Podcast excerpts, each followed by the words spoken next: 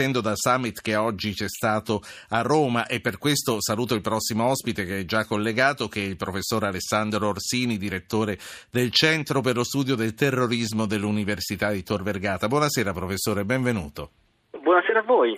Per noi è una prima volta e mi fa molto piacere incontrarla. L'ho chiamata anche perché eh, mi è arrivato un suo libro molto interessante che eh, riguarda l'ISIS eh, di Rizzoli e si intitola ISIS, i terroristi più fortunati del mondo. Quindi da questo poi vorrei partire per analizzare la situazione. Senta, aspetto a cominciare perché sta per partire il TG1 e lei sa che ascolteremo Perfetto. insieme Certo. i titoli. Eccolo qua, ecco la sigla del TG1. Vi ricordo che successivamente parleremo di femminicidi con Giulia Buongiorno e di Padre Pio che domani arriva a Roma. ISIS, dicevo, oggi a Roma il terzo vertice della coalizione internazionale. Il segretario di Stato americano John Kerry, che era qui, ha riconosciuto all'Italia di essere uno dei paesi più attivi ricordando l'attività di addestramento delle forze irachene. Poi per quanto riguarda la Libia, è atteso a giorni l'insediamento del governo di unità nazionale, non c'è nessuna intenzione di inviare truppe di terra, ha detto ancora Kerry, a meno di eventi particolari o della scoperta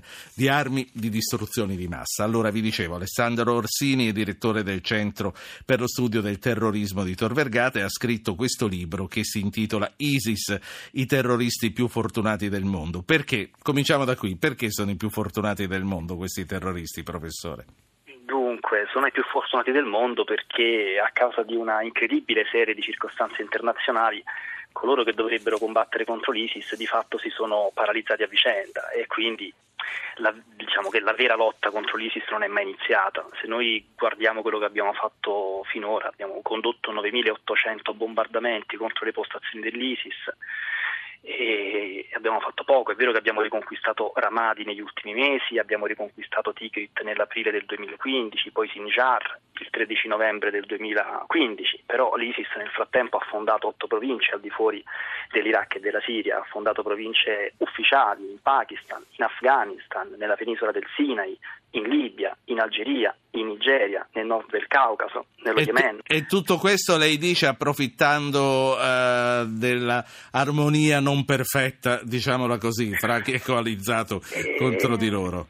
Ma io sarei un po' più incisivo, nel senso che in realtà i grandi della terra, sia la Russia, sia gli Stati Uniti, ma anche l'Arabia Saudita e l'Iran, ci dicono di continuo che la loro priorità è la lotta contro l'ISIS, ma in realtà la priorità dei paesi che ho citato non è la conquista, o meglio la riconquista di Raqqa o di Mosul, che sono appunto le capitali dello Stato islamico. La loro priorità, ed è quello che fanno sul campo, è la lotta per la conquista di Damasco, cioè la lotta per conquistare un pezzo molto importante di Medio Oriente che si chiama Siria.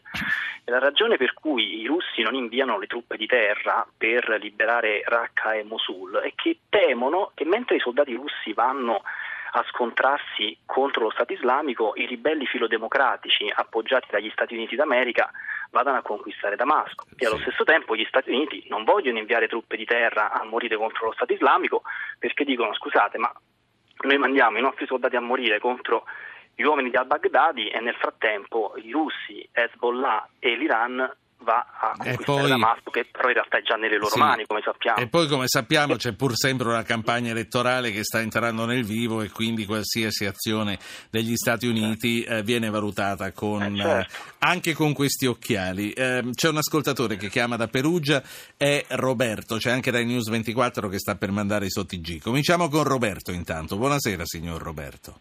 Buonasera, io il mio intervento è molto veloce, io volevo solamente fare presente quella che è una mia perplessità. Eh, quando vengono individuati persone nel nostro territorio o in altre nazioni europee che svolgono attività di propaganda, non concepisco il decreto di espulsione oppure un provvedimento diverso. Aspetti, aspetti solo un secondo, eh, Roberto. Sentiamo insieme i titoli di Rai News 24 e poi riprendiamo questo concetto sui foreign fighters. Mi sembra che parli di loro. Bruxelles, non prendiamo lezioncine, dice il Premier, basta flessibilità, replicano sia Weber che Popolari che Moscovici. Al Senato il DDL sulle unioni civili supera le pregiudiziali di costituzionalità e il PD tira dritto, la Cirinà non si cambia. Kerry al vertice alla Farnesina, schiacceremo lo Stato islamico ma la guerra sarà lunga, Rai News l'inviato della Casa Bianca per la coalizione anti-ISIS. Sondaggi smentiti sulle primarie americane in Iowa, clamoroso shock a destra, Cruz batte Trump, fra i democratici Hillary vince di misura su Sanders. Borsa in rosso col calo del petrolio che scende sotto i 30 dollari al barile, benzina ai minimi da 5 anni, mercati azionari tutti in perdita. Eccoci qua. Allora Roberto, riprendendo il suo ragionamento. Riferivo al fatto del decreto di espulsione nei confronti delle persone che o svolgono attività di propaganda o altro. Perché una, io auspicherei un provvedimento diverso non so in che genere, ma a me mette paura il fatto che una persona individuata e che svolge attività di propaganda viene espulsa, ma va a fare propaganda. Lei lo vorrebbe propaganda. mettere in galera e tenere sotto un controllo. Ho, qualcosa- capi- ecco, l'ho sì, capito questo- io. Grazie Roberto. Bartolomeo da Cuneo, buonasera. Eh, sì, pronto, buonasera. Prego. Io volevo sapere se fosse più di sapere, avere qualche elemento in più per sapere chi finanzia l'ISIS dall'esterno. Grazie, buonasera. Buonasera, buonasera a lei. Allora, eh, professore, professor Orsini, eh, innanzitutto la considerazione che fa il signor Roberto dice, ma anziché espellerli, eh, cerchiamo un po' di capire di tenerli sotto controllo. È giusto mandarli via quelli che fanno propaganda o che si danno da fare? Dunque, intanto saluto il signor Roberto e gli dico che noi siamo molto fortunati, noi italiani rispetto ai francesi, perché possiamo avvalerci dello strumento dell'espulsione e quindi possiamo non trattenere in carcere Perché raramente sono cittadini italiani. Esattamente, questa è la ragione. Non hanno i diritti di cittadinanza e quindi possono essere espulsi. Ed è la grande fortuna dell'Italia, una fortuna che la Francia non ha. Perché se noi, io nel mio libro ho analizzato le vite di tutti i ragazzi che sono riusciti a ucciderci dal 2001 fino al, a oggi, e quello che ho trovato è che alcuni di questi ragazzi o si sono radicalizzati in carcere o sono entrati in carcere che erano già radicalizzati e sono usciti ancora più radicalizzati. Per esempio, uno dei due fratelli Quasci, gli autori della strage di Charlie Hebdo del 7 gennaio scorso del 2015, entrò in carcere perché era già un affiliato di Al-Qaeda, ma ne uscì ancora più radicalizzato fino a quando poi non ha realizzato la strage di Charlie Hebdo. E quello che ho trovato è che tutti i ragazzi che sono riusciti a ucciderci dal 2001 fino ad oggi erano tutti attenzionati dai servizi segreti o dai servizi di intelligence.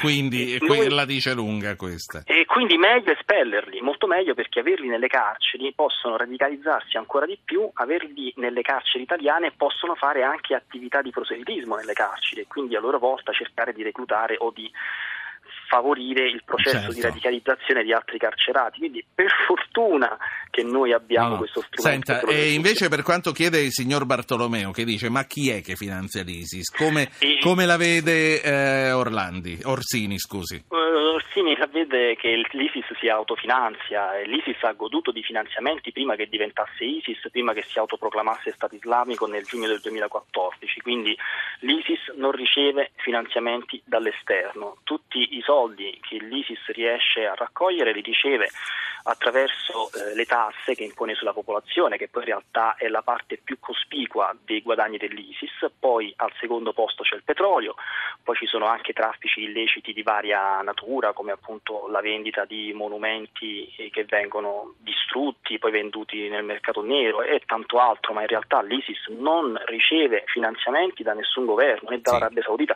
Quello che c'è stato prima che si autoproclamasse Stato islamico, questo è vero, ci sono stati sceicchi ricchissimi che dai paesi del Golfo Persico, sceicchi fanatizzati, hanno finanziato non soltanto l'ISIS, ma tanti altri movimenti jihadisti che si battevano contro Bashar Certo. al-Assad. Ma- A, a Milano c'è un altro ascoltatore che ha mandato un messaggio col suo nome e il suo numero di telefono al 335 699 2949. Antonio, buonasera.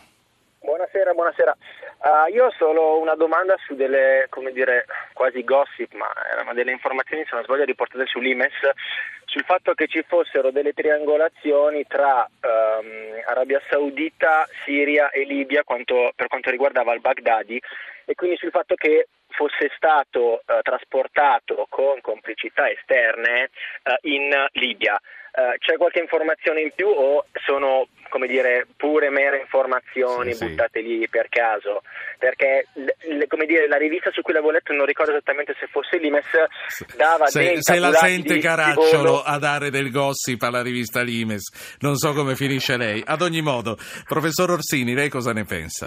Sono molto scettico io non credo che al-Baghdadi si trovi a Sirte, non credo che abbia questa facilità di movimento, anche perché Sirte non sarebbe un buon affare per al-Baghdadi. Eh, al-Baghdadi sta bene a Raqqa perché è ben protetto almeno per ora. Eh, Sirte non è una roccaforte sicura come Raqqa e nemmeno come Mosul, per quanto Mosul avrà dei problemi fra qualche settimana o al massimo fra qualche mese. Io non riesco a immaginare che al-Baghdadi possa commettere un errore del genere, sarebbe molto esposto. L'ISIS in Libia non è l'ISIS in Iraq, la situazione in Libia è comunque drammatica. Noi in Libia abbiamo circa 3.000 miliziani dell'ISIS che sono distribuiti in sei città che sono Derna, Sirte, Benghazi, Ashdab, hanno figlia e in parte anche a Sabrata più al confine verso la Tunisia e 1.200 miliziani sono a Sirte, ma attenzione, l'ISIS a Sirte non controlla tutta la città, controlla soltanto una parte, alcuni quartieri di Sirte, quindi faccio difficoltà a immaginare che al-Baghdadi sia lì Professore, professor Orsini, voglio andare verso la conclusione del nostro incontro. Poi ho capito che lei ci sta volentieri, quindi se verrà altre volte a commentare le Eh, cose del terrorismo, molto volentieri. Io volevo tornare alla, mh, alla riunione di oggi di Roma e alla Libia che abbiamo affrontato anche grazie a questo ascoltatore e alla risposta che lei ha dato adesso. Nonostante le rassicurazioni oggi del segretario di Stato americano, eh, solo pochi giorni fa il ministro della difesa Pinotti aveva prefigurato scenari ben più aggressivi e in tempi brevi. Secondo lei come andranno veramente le cose? Eh, Secondo me è molto semplice prevederlo. L'Italia sta agendo, a mio giudizio, in maniera egregia nei confronti della Libia e la strategia è questa, creare un governo di unità nazionale affinché siano i libici a liberarsi dei jihadisti dell'ISIS. Se il governo di unità nazionale dovesse fallire, interverrebbero nel giro di pochi giorni, perché sono già pronti per farlo, gli aerei americani, sicuramente gli aerei francesi, perché nelle ultime settimane questi aerei hanno effettuato una grande quantità di voli di ricognizione, hanno scattato tantissime fotografie delle eh, postazioni dell'ISIS in Libia e quindi delle due luna. O in Libia si crea un governo di unità nazionale e noi combattiamo l'ISIS senza mh, mandare diciamo, i nostri soldati oppure ci sarà un intervento delle forze aeree e questa è la prospettiva. Io però vorrei dire che mh, dobbiamo entrare in una prospettiva diversa, cioè noi dovremmo capire che l'Occidente, questo lo scrivevo anche oggi sul messaggero, ha perso la guerra contro il terrorismo. Questo è il punto fondamentale, cioè qualunque sarà la scelta, le scelte strategiche che l'Italia farà, noi dobbiamo tenere presente che questa guerra oggi è persa perché tra il 2001 e il 2016 noi abbiamo costruito una gigantesca macchina dell'antiterrorismo che ci costa miliardi di dollari. Abbiamo invaso interi paesi, l'Iraq e l'Afghanistan. Abbiamo inviato migliaia di soldati a morire in Medio Oriente con la promessa che avremmo estirpato il terrorismo, ma la situazione nel 2016 è molto peggiore rispetto al 2001. Di fatto, se noi analizziamo i fatti, le organizzazioni jihadiste sono avanzate e le